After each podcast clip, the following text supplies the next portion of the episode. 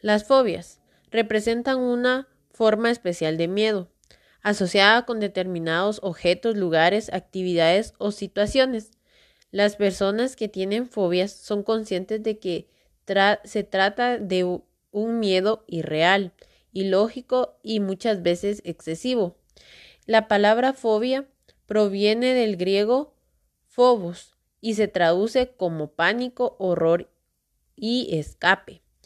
A comparación de los miedos, representan reacciones naturales a estímulos peligrosos seguidos de síntomas físicos que preparan al cuerpo para luchar o escapar, mientras que las fobias son miedos excesivos e infundados que dificultan el funcionamiento diario de una persona.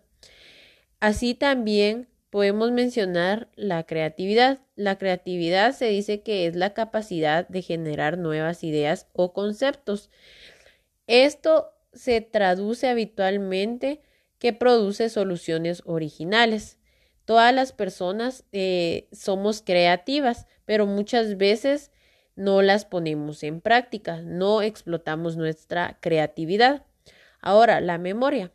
La memoria es una función por parte del cerebro que permite al organismo codificar y así también almacenar y muchas veces eh, recuperar la información de cosas del pasado.